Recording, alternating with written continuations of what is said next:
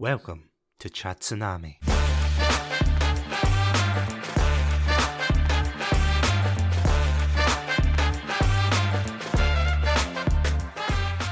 Hello, everybody, and welcome to a very spooky episode of Chatsunami. My name's Satsunami, and joining me on this very horrific holiday, if you can call it that, is none other than the one and only amazing streamer, Zelphia. Zelphia, welcome. Hi, nice to be here. How are you doing tonight? Pretty good. I just finished up watching my favorite technical horror movie, and now I'm here hanging out with you. And as you said there, today we are indeed going to be talking about something that I have to admit is a little bit of a departure for the show because I have to admit I was talking to my friends and co-hosts asking them if they wanted to do like a spooky film and suffice to say the answer was a straight up no.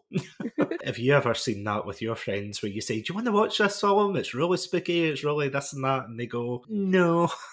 yeah, all the time. Today, we're going to be jumping into the weird and wonderful world of horror films. Now, as you guys listening at home may know, in the past we have done an episode on what makes a good horror game, but we have never really gone into the world of what makes a good horror film. Before we go on, Zelphia, what is your background with horror films? Funny enough, I wasn't always a horror person. I was actually a scaredy cat growing up, hiding behind the couch, watching simple little kid horror, uh, you know, like Goosebumps and stuff. I actually did not get into horror till I was about 14 and I was watching movies with my aunt and uncle. They're the ones that really got me into horror. I used to be just so scared, but my uncle sat me down and was like, hey, remember, Zell, none of this is real. That person right there is covered in corn syrup mixed with coloration. And after then, I just was nonstop watching horror because of how he spoke to me and all that. I started nonstop soaking myself in horror. One of my first horror films was actually The Village. Those kind of movies just started soaking up my life. And I've been watching horror for over 15 years now, but I'm more into like the older horror movies. And I love picking them apart, special effects, everything. But that's basically it. I'm just a big fan.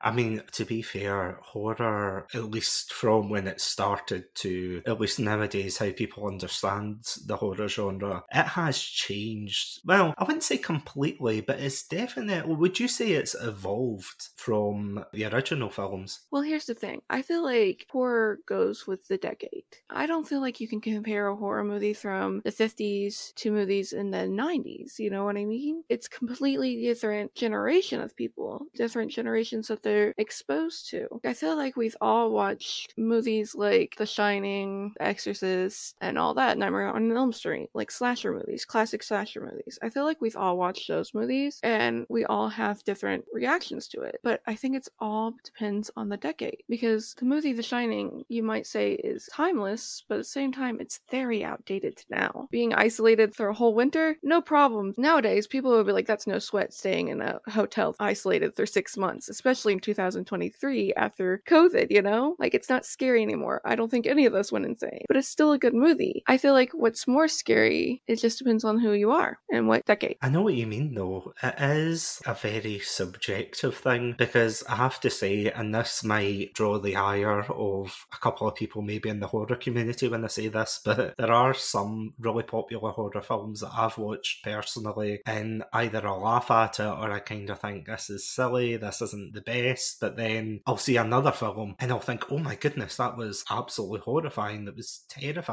You're right, not only as it a generational thing, whether it's the decade of the 50s or as far as nowadays, and again, not all horrors gory, but I feel as if it's maybe gotten a little bit gorier, you know, the more they've been allowed to get away with in terms of the creators themselves. But yeah, do you find as if it is like a subjective thing? Oh, definitely. I can watch horror movies that are covered in blood and guts and horrifying creatures all day long. But what really gets me is movies that are psychological, that really get you into the person that is the main character or like main characters and they just go through these so many effects like the babadook that movie messed with me the first time I watched it. I was literally terrified. It's silly looking back at it now, but that movie just messed with you, and the movie The Village too. But I feel like everyone is subjective. I still can't watch some horror movies that are covered in gore because I don't know about if you do, but when it comes to like certain things, horror movies especially, when something's happening to them, like let's say they get cut with a razor blade, I cringe and I'm like, oh gosh, because I put myself in that person's shoes. That's why I feel like psychological movies scare me more. No, there is definitely something about when they try to get under your skin with it on purpose. Sometimes literally, sometimes figuratively in some of these films. But yeah, I know what you mean because, funny enough, my partner and I were flicking through Netflix the other day, and because it's the spooky season that's coming up, we thought, should we try and go for something a bit more horror based, something a bit more disturbing? And there were a couple of films that did pop up but one of the ones that popped up was Evil Dead Rises, I think, or Evil Dead Rise. Oh, one of the remakes. Yeah. I actually have not watched that one yet. The thing that put me off about it, I mean, I've not really watched any of the series as a whole, but one of the things that put me off was just the gore aspect of it. And there seemed to be a lot of people saying, oh, they do a particular thing with the thing, and then they rip the thing off, and then the thing goes everywhere. And I'm like, this ain't selling me. I'm sorry. this is a bit too brutal. And I have to say, there's certain things for me in films where I will recoil. Like, I'm very much into, you know, my action films and things like that. Understandably. Yeah, so whenever I see someone punch another person or someone get shot, you know, I've seen it so many times that you kind of get desensitized. You think, all right, okay. But I always remember in the cinema seeing, of all things, it was like the third Batman film, the Christopher Nolan one. And I remember there's a scene where the main villain Bane he grabs Batman and he breaks his back. And the amount of recoil and gasping I made at that point because I was like the punching totally fine, the shooting and everything, yep, totally fine. The back breaking, bones breaking in general, I was like, no, no, I'm out. I still stayed to watch the film, but you know, obviously it's going to be tenfold when it's in the realm of horror. But see, before we go into it, before we go into what makes a horror film good, I'm going to ask you a bit of a strange question here. What, in your opinion, is defined as a horror film?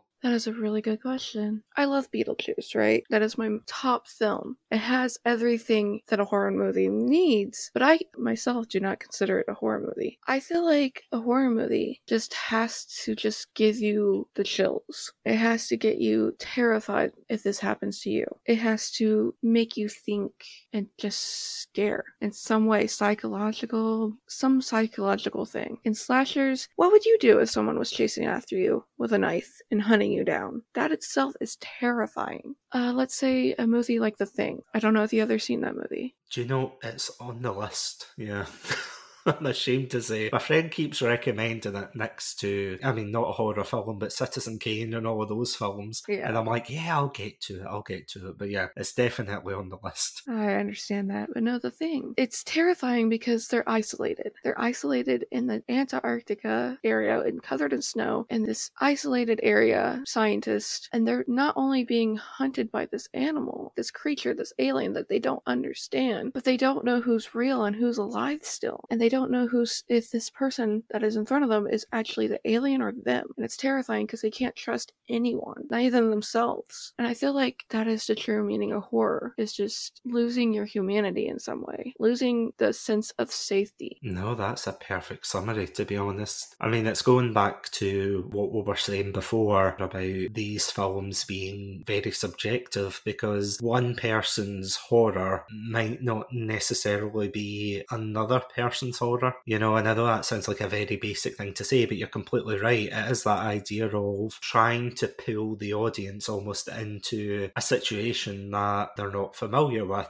And a lot of that is, I suppose, rooted maybe in the fear of the unknown. You know, like you would like yeah. to think people watching these films haven't been chased around by a big alien monster. Or by a person hiding in the cupboard. The creators must try to think, right, how can we make the audience feel as if they are an active participant in these films? How are they going to feel? Are they going to feel happy? Are they going to feel scared? Are they going to feel, I don't know, are they going to laugh at it? Because I have to say, what I find quite interesting is the role of comedy. And I'm interested to hear what you think about this, but there's been a lot of horror films that initially they might have started quite serious, you know, like your Nightmare on Elm Street, your Scream, things like that, where I know they're more in this slasher realm, but you know, they start off as very serious and, oh, what would happen if you were being chased by a murderer? But then they get quite comical and over the top. So I'm just quite curious to hear what you think about the role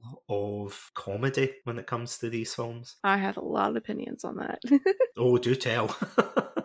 I love when horror movies take the piss out of things because one of my top favorite cult classics that's actually becoming more popular than other right now, and it's from like the 80s Killer Klowns of the Outer Space. I absolutely love how goofy it is. And yeah, like, yeah, people were getting killed, and yeah, there's some horrifying things in it that are scary. I don't know if you've ever seen it. I have heard of it. I've definitely heard of it. There's this one scene when, like, the group of teenagers, because you know, it's always a group of teenagers, are trying to go back to the police station to get the policeman's help from the clowns and they see it's been taken over by the clowns and they walk in and see the main guy. I think it's one of the kids fathers and he's all cut up and bloody and they're like dad or mr what other i can't think of the names i'm like i'm horrible with names. But they all suddenly see the clown behind them, you know and the clown is using this grown man as a puppet a human puppet. That part freaks me out but the rest of the movie i laugh all day long you know what i mean? Obviously it's a horror movie but i love comedy and horror. Do I always think it sticks? Heck no the new remake of Chucky. I don't know if you've seen that one. Do you know, funny enough, it's something that I actually thought when you were talking about how you were watching horror films when you were younger and people were telling you, don't be afraid of them, you know, they're just fake, they're not real. Chucky was one of those films for me, I have to say, where every time I saw him or I saw the box art or anything, I would be terrified. Like, I was really scared of Chucky. And then one day I was like, you know what? I'm going to conquer my fear. I'm to watch this film. And you know what? See, at the end of the day, the film was, it was okay. You know, it, wasn't as scary as I thought it was going to be. Yeah, that was a very proud moment. I had to pat myself in the back and be like, finally watched a horror film. But yeah, no, I know what you mean. Chucky is one of those ones that has definitely embraced its silly side. Because I have to say, see, after the first one, I don't think they really tried to keep it serious, did they? Oh, agreed. But I'm talking about the new remake with Mark Hamill. I love the Chucky series. I'm a big fan. My husband's a big fan. We were really excited for the new season of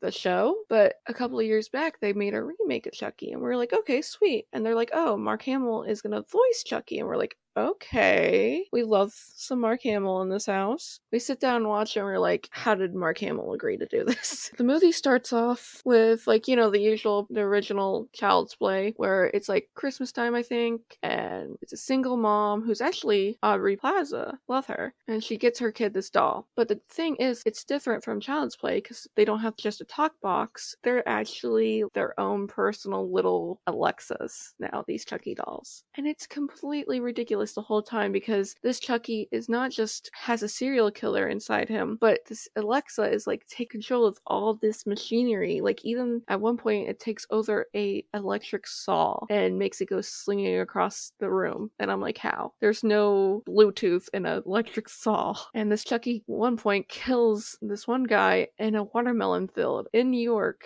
in the middle of winter with fresh melons everywhere. And I just feel like there is a fine line with comedy and just cheap, not cringe comedy that doesn't meet the marks of comedy in horror. And that is the newest film I can think of that hits all the points of what makes a horrible comedy horror. Going back to what you were saying before about the adaptability of these films, because something that might have been scary in, as we said, at the time of Psycho in the 1960s, I hope I got that right, to nowadays where, you know, as I said, they're more, well, not all of them, but most of them decide to be a little bit more flashy in terms of the way they present themselves. And I suppose because there's so many of those films, now you're getting this almost a subgenre of horror that is the deconstruction genre. If you look at Shaun of the Dead or Cabin in the Woods, you know, those kind of films that they decide to hone in on particular tropes like the, oh, don't split up, we're all going to be killed. Oh no, it's the teens beside the lake. And, you know, all of these different things that is laughed at now, but probably at the time, maybe laughed at then, but maybe less so. Uh, it is quite interesting to see how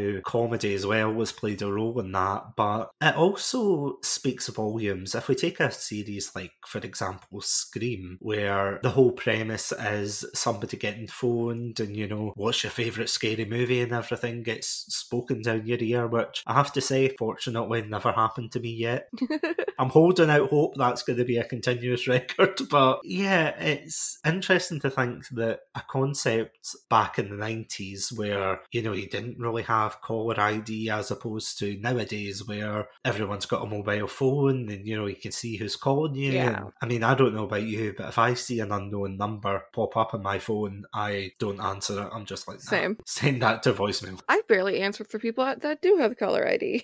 See, unless it's immediate family or a really good friend, I'm like, should I answer this? Should I not? Is this a serial killer?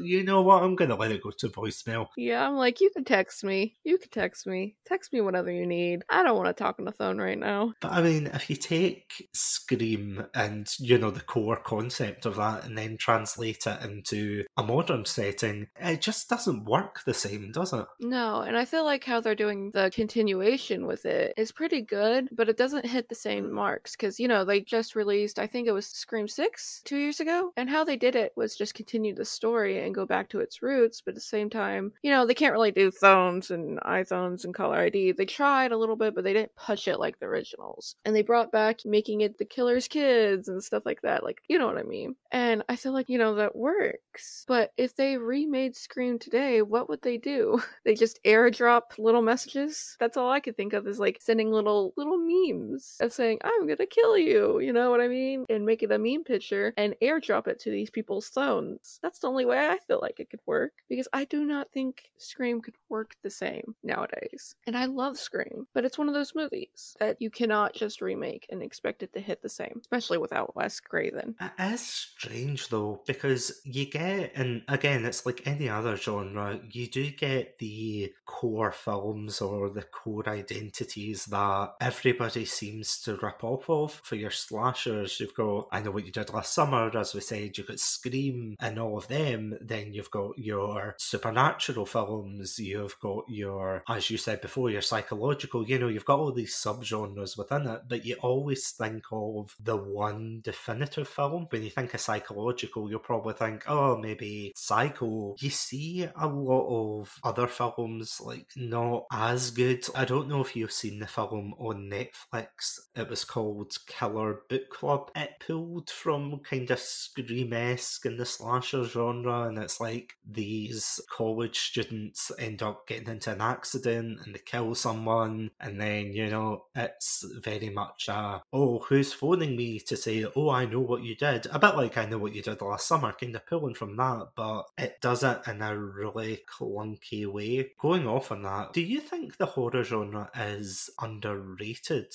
or rather not taken as seriously compared to other films? I feel like Hollywood doesn't see its potential with money and all that. Like, yes, not every movie is going to be a sellout and all that, and everyone has their own taste in horror movies. And yeah, there's more horror movies than ever, but I feel like they don't give enough money to them. You know what I mean? Like, they don't put out enough ads, they don't try to advertise enough. They just are like, you can do this movie, but I ain't going to help you. This new movie that came out, me and my husband had no idea it came out, and we've been waiting for it. It's a new Stephen King movie called The Boogeyman. We found out last night when we were clicking through things that it, you can already go and rent it. And we're like, wait, it released? And I feel like they don't hype them up enough. I feel like when the Marvel movie Endgame came out, every single person knew about it. You know what I mean? Because of all the advertisements, all the hype, all the love that they gave to it to hype it up. And I feel like horror movies aren't appreciated that way. But I feel like they're more loved than other, more taken seriously. Because as a person that's in horror, it was really hard to get anyone to talk about horror, and social media is a great place. Like, I found hundreds of people I can talk to about horror on Instagram and Twitter, other social medias, TikTok especially. And it all goes to the same place of our love for horror, but I feel like Hollywood itself does not see the fandom and the horror fans and they don't care, especially in budgets, because a lot of horror movies you can see were suffering for budgets. They gave so much money to Jaws. I don't know if you know that. Like, they had three different mechanical sharks in Jaws, none of them waterproofed. Oh, God.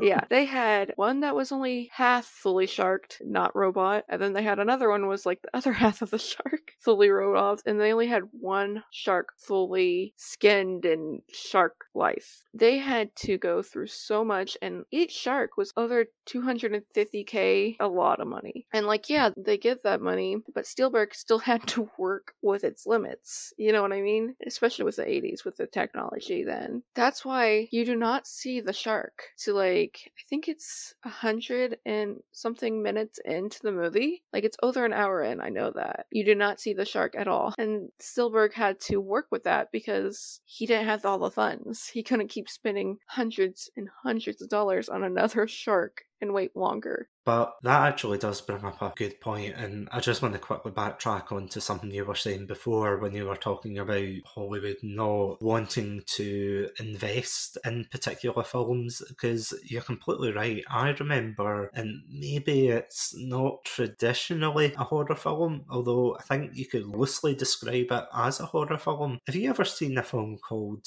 The Grey with Liam Neeson? Actually, no. I've never even heard of it. So it's a really, really weird one. I remember going to see this in the cinema, and the way that Hollywood and all the advertisers basically marketed this film was Liam Neeson fights wolves. You know, he's chasing them down, he's punching them. It seemed like a weird, non thinking action film, but what it actually is, and this is probably one of the weirdest examples of marketing mismanagement, but it's basically this slow survival film where he's in a plane and he crashes with a group of other guys and they essentially just have to make it out. They have to try and get back to civilization. Everything's trying to kill them. And it's not like the traditional horror. As I said, there's no biggie men, there's no supernatural entity, there's nothing trying to get them as such. It's just nature that's trying to get them, whether it's the cold, whether it's the their mental fortitude that's just decaying. It's just it's such a fascinating film in that regard. And granted, it's been a while since I've seen it, so I could be kicking myself in the face with that one. But yeah, it's interesting to see how they want more backsides on seats. So they try to say it's the scariest film ever, or oh, it's one of the goriest films. Here's a potential controversial question here, but have you seen Smile? I saw like all the ads for it. Didn't want to watch it, so I didn't. I wouldn't say I was rushing to see it, but my partner and I were out and about and we had an evening to ourselves and we went to the cinema and we saw that it was being advertised. So we thought, you know what, let's try a horror film and, you know, go out, let's see it in the cinema. Gonna be honest, it was terrible. I genuinely think it's one of the worst films I've seen. Not in terms of cinematography or, I mean, God forbid, even the acting was okay, but see when you've got a theatre full of people who are laughing at your horror film and the horror film's not a comedy, then you've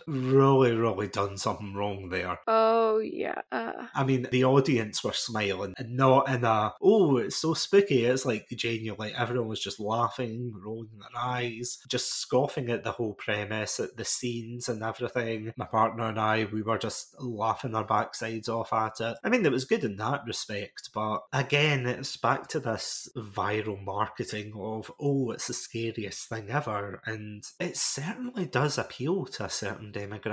Like some people will get sucked into it to say, oh, we better see it. Or on the flip side, you've got your franchises. You know, as we said, you've got Scream, you've got I Know What You Did Last Summer, your Nightmare on Elm Street, Halloween, especially, is a big one. Oh, yeah. Even the Saw films, I think, as of this episode, the 10th Saw film, is it? Or it's called Saw X, so I don't know if that means it's a 10th film or they just wanted to be like edgy with it. I have no idea. I've only seen clips of Saw. I will not watch Saw. I think it's just a gore fest. There's a good thin line of good horror movies, thrillers, and all that. Then there's just the gore fest. Saw's one of those films. As a horror fan, I love some good horror aspects. Like, I love 13 Ghosts. I don't know if you've seen that one. That one has a lot of gore. It's very gross, all that, but it still has good story. It's not overly done. It's not throwing it in your face. It shocks you with its gore and its scariness. Saw's just like, I'm gonna torture you and people are gonna enjoy this through a film. Like the whole story is, I'm gonna torture you for fucking me over. And I don't appreciate that. I want actual story. I want more than just like people getting their foot smashed in with a hammer or whatever, or having a dig a key out of the leg. I can't stand those kind of films. They get so advertised. I get ads for that all the time. Not like real ads because obviously they can't just show ads horror all the time, but they show little clips and little pictures of ads everywhere. I've been opening TikTok for weeks, seeing the Saw ad.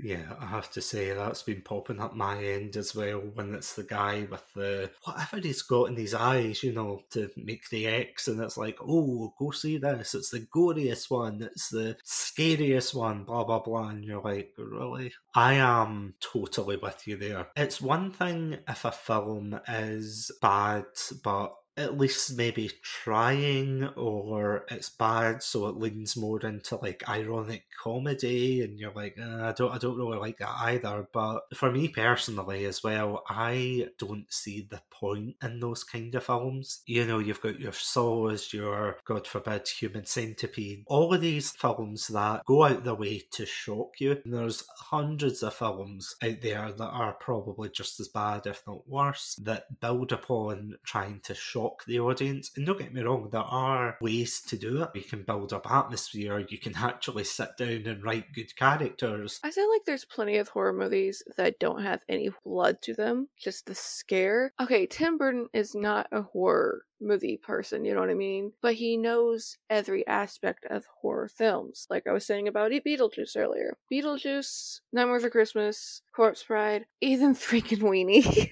they all have that classic vibe of spooky, Halloween, undead, especially Corpse Bride and Before Christmas. They all have things to do with the dead, and they all have that same vibe. But are they horror movies? I don't think so. Do they have horror aspects? Yeah, but they're kids' movies. You know what I mean? Like, yeah, there's kids' horror like Goosebumps, but that's not the same thing. Honestly, I feel like Tim Burton can make an amazing horror movie, but it doesn't have to have any blood. I can't think of a scene in any movie besides Frankenweenie that has blood. You know, like anyone getting harmed yeah, at the beginning of Beetlejuice, the couple dies and they get a little harmed, you know, as ghosts, but no one gets hurt.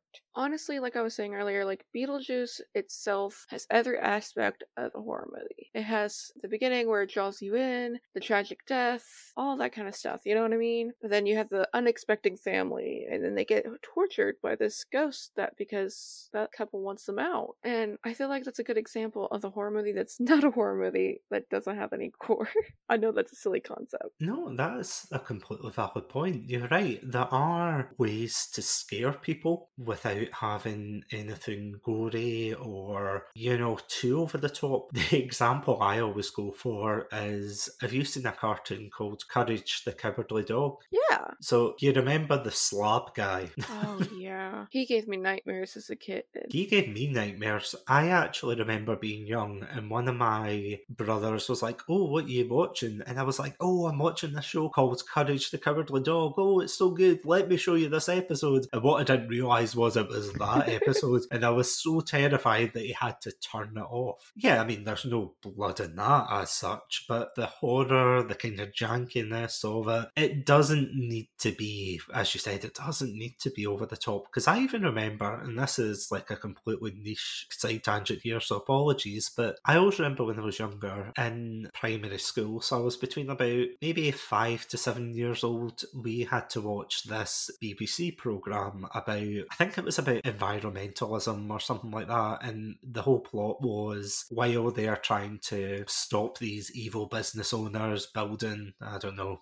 a factory or something in the middle of nowhere. This alien crash lands. And I'll honestly, I'll need to send you the clip of this, by the way, because words do not do it justice. But there's this just really creepy bit at the end where they show you the monster, or rather the alien, for the first time. And he's like wandering in the darkness on a beach. Just this random British beach. He's just walking from side to side. It looks like a pine cone. He looks like something from Star Trek, but you can't see him at that point, point. he's shrouded in darkness. That terrified me for weeks. I was distraught. I was like, oh my god, it's horrifying. But that's the thing though, it's like it doesn't have to be, as I said, over the top and everything. And this kind of leads on to something that you had brought up to me before we started recording, and something you mentioned earlier about practical sharks, as it were. And that is the idea of the practical effects versus people using CGI effects. Because let's face it, ever since the dawn of the 2000s and the new millennium, practical effects are, I wouldn't say they're a dying art. They're rare. They're definitely swapped out compared to what it is now, which is a shame because you see people who are just, they're so in love with the older films, and I know you are as well, a big fan of practical effects as well. But do you feel as if that is the case though, that CGI has almost dominated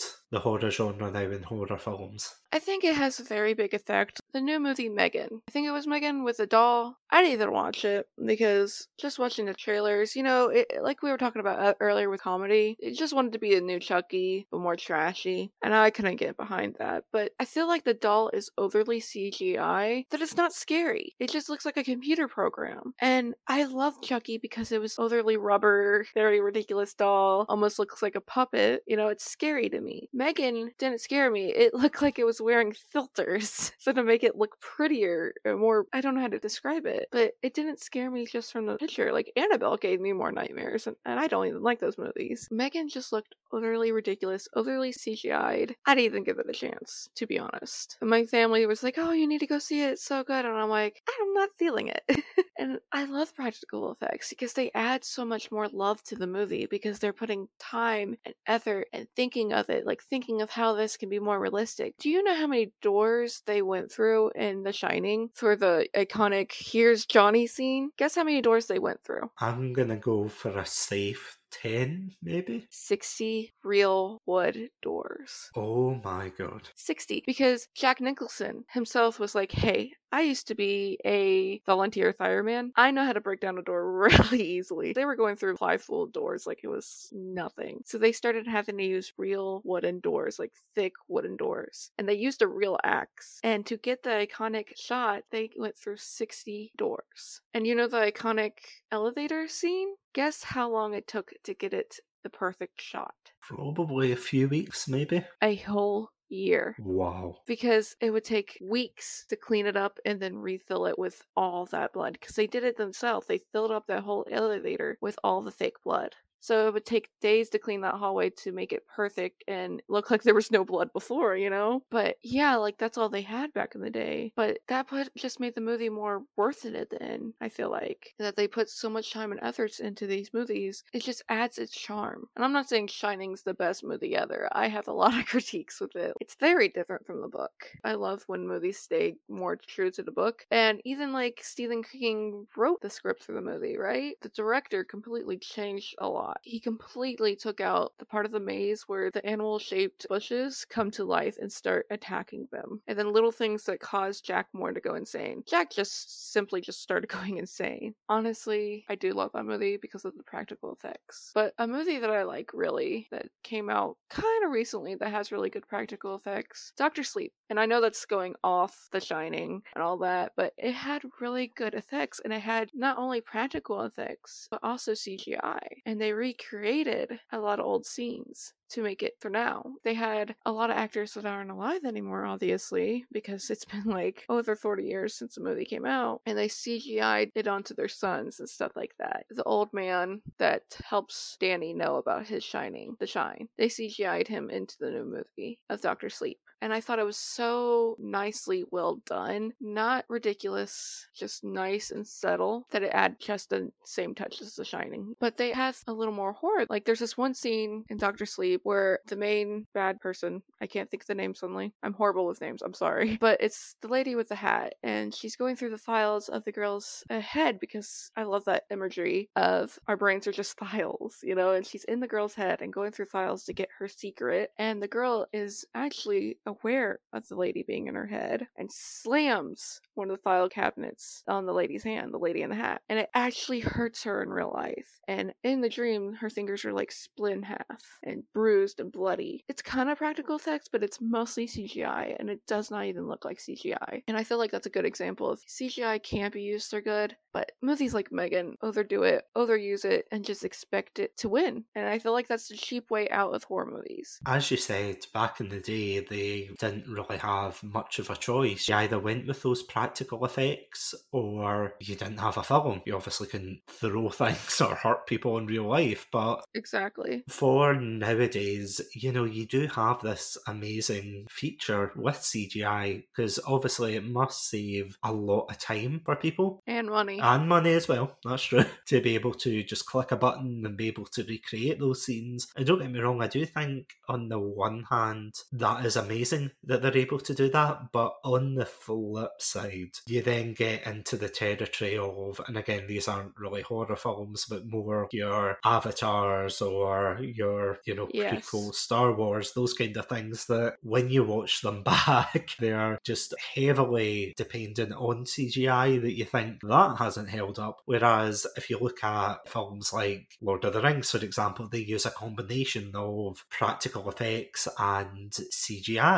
and the way they kind of mesh those together is just near enough perfect. You know, obviously CGI is a very finicky thing. It's not always going to hold up, but even when you get practical effects that maybe don't hold up the same. Oh, definitely. There's a movie with practical effects that I gotta mention for that. And that's the thing. I love the practical effects. I love the monster in there, but it would not hold up nowadays. I don't know. You haven't seen it, but the creature in it, it's blobby. It's obviously a puppet it's very well done for its time, but it would not hold up today in 2023 for creation. I would be afraid of them doing a remake of the thing nowadays. Because while the creature in the original movie is outdated now, I don't want to see it redone as a CGI horror thing. They actually wanted to make the creature stop motion, like claymation back in the day. But they're like, no, we don't have enough time, we don't have enough budget. Just no. That actually reminds me of a particular film when they said stop motion there. It reminds me of the, and this is a topic that my friend and co host Adam and I talked about extensively for our, this is going to spoil the movie, but our Terminator month, where we were talking about the very first Terminator film and how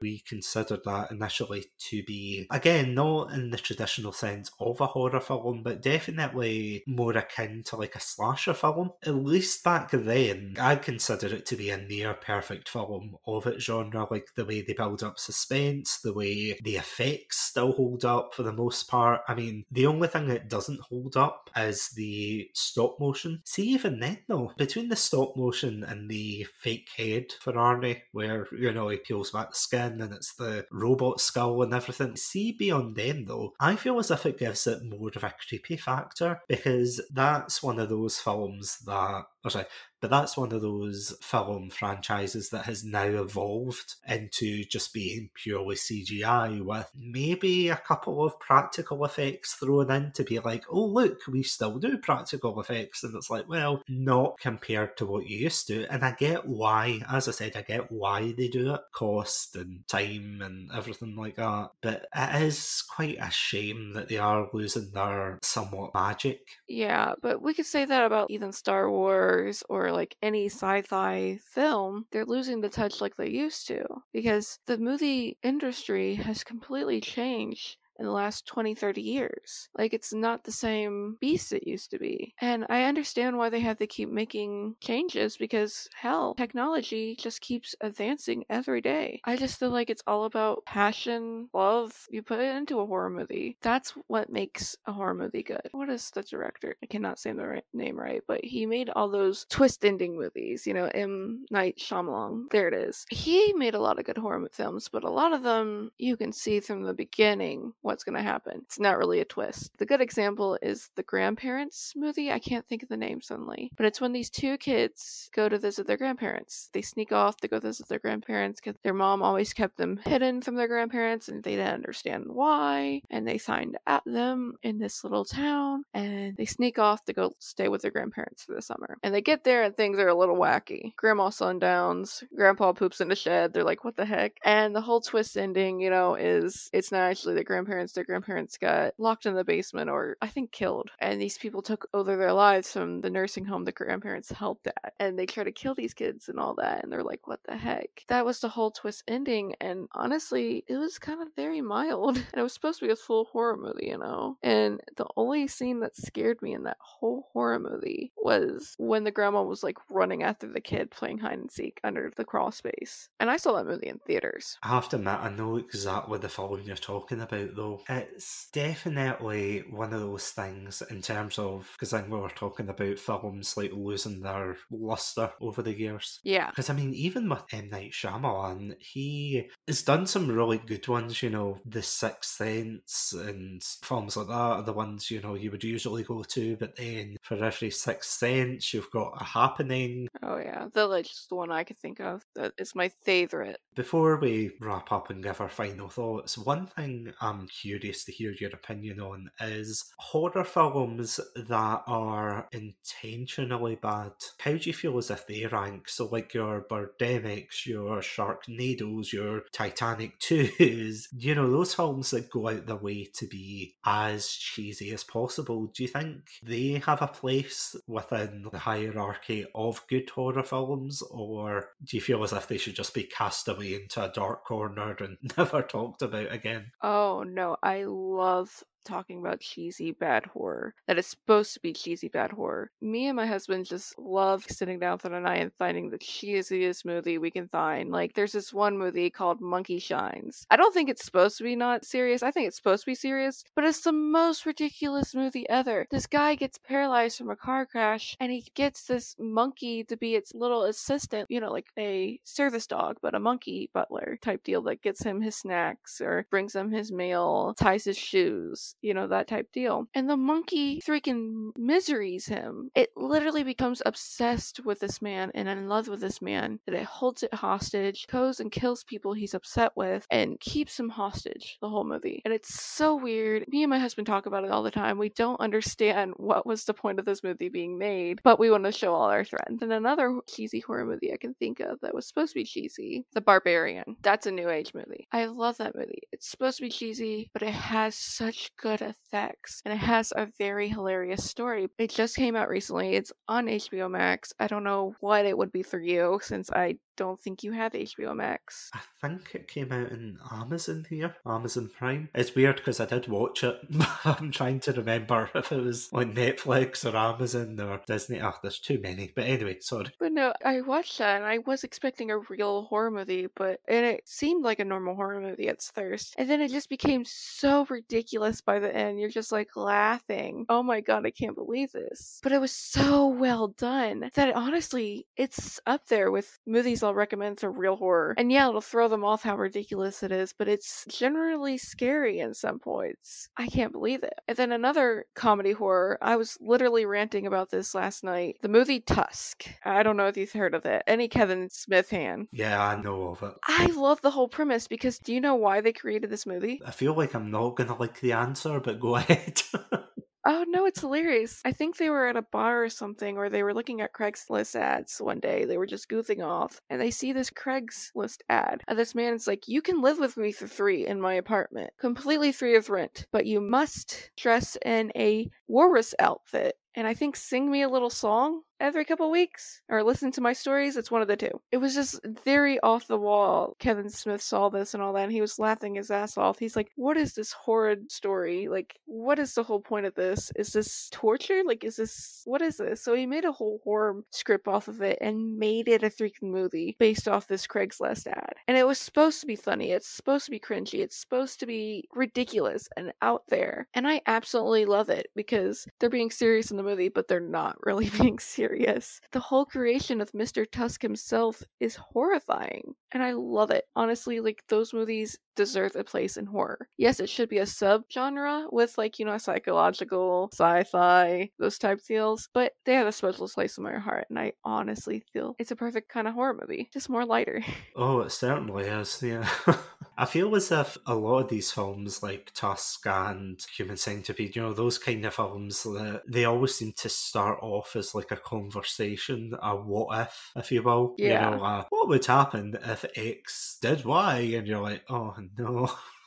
Please don't make us a movie. And then, of course, they do. But honestly, you've made some absolutely fantastic points. And yeah, before we wrap up, for those people out there listening who maybe aren't into the horror genre, what would you recommend in terms of them trying to get their foot in the door? Oh, I would recommend The Village. That is like one of the first horror movies I watched. It's not gory. It doesn't really have that many jump scares. And honestly, at the end, you're like, it's a breath of fresh air at the end of the movie. The Village is the perfect horror feel of the movie, but not too scary. I feel like it's more the thriller, but it still has some horror to it. Do you know, I'll need to add that onto my list as well. Highly recommend. Honestly, Zelphia, it has been an absolute pleasure having you on talking about horror films and indeed what makes a good horror film on this very spooky night of Halloween. So thank you so, so much for coming on. Thank you for having me on and let me info dump on you.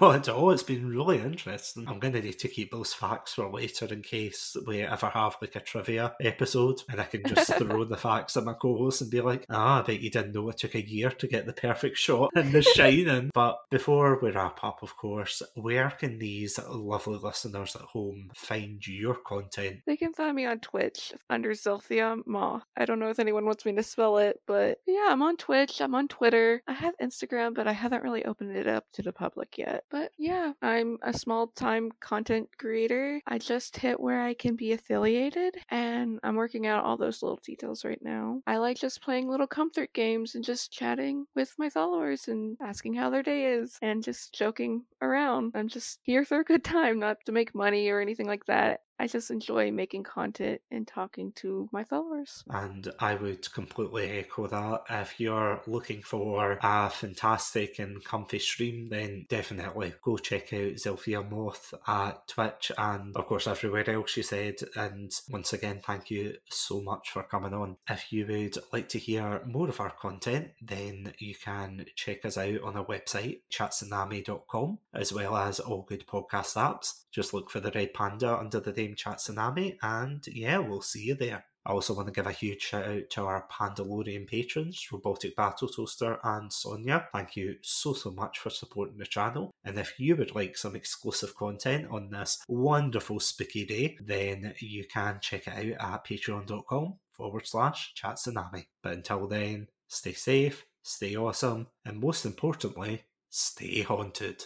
Welcome to Chatsunami, a variety podcast that discusses topics from gaming and films to anime and general interests. Previously on Chatsunami, we've analysed what makes a good horror game, conducted a retrospective on Pierce Brosnan's run as James Bond, and listened to us take deep dives into both the Sonic and Halo franchises. Also, if you're an anime fan, then don't forget to check us out on our sub-series, Chatsunani, where we dive into the world of anime. So far, we've reviewed things like Death Note, Princess Mononoke, and the hit Beyblade series. If that's sounds like your cup of tea, then you can check us out on Spotify, iTunes, and all good podcast apps. As always, stay safe, stay awesome, and most importantly, stay hydrated. Hi, I'm Zelphia Moth. I am a streamer. I like to goof off on my Twitch with my friends and chat. If you catch me live, you will either see me on a chill game while I hang out with chat or playing a multiplayer game with my friends. Either way, you'll always catch me paying attention to chat. I'm always here to talk. My whole goal as a streamer is to make sure you know you are never alone. You can find me at Zelphia Moth on Twitch. Z E L P H I A Moth on Twitch TV. Thank you. This episode is sponsored by Zencastr. If you're a podcaster that records remotely like me, then you'll know how challenging it can be to create the podcast you've always wanted. That's where Zencastr comes in. Before I met Zencastr, I was but a naive podcaster, recording on low quality, one track audio waves. But with Zencastr, you can kiss those fears goodbye as they provide crystal clear audio and HD video. Plus, with our all in one podcasting suite, recording with guests is extremely simple. From local recordings to post production, Zencastr has it all. Go to zencastr.com forward slash pricing and use my code CHATSUNAMI. You'll get 30% off your first three months of Zencastr Professional. I want you to have the same easy experience I do for all my podcasting and content needs. It's time to share your story.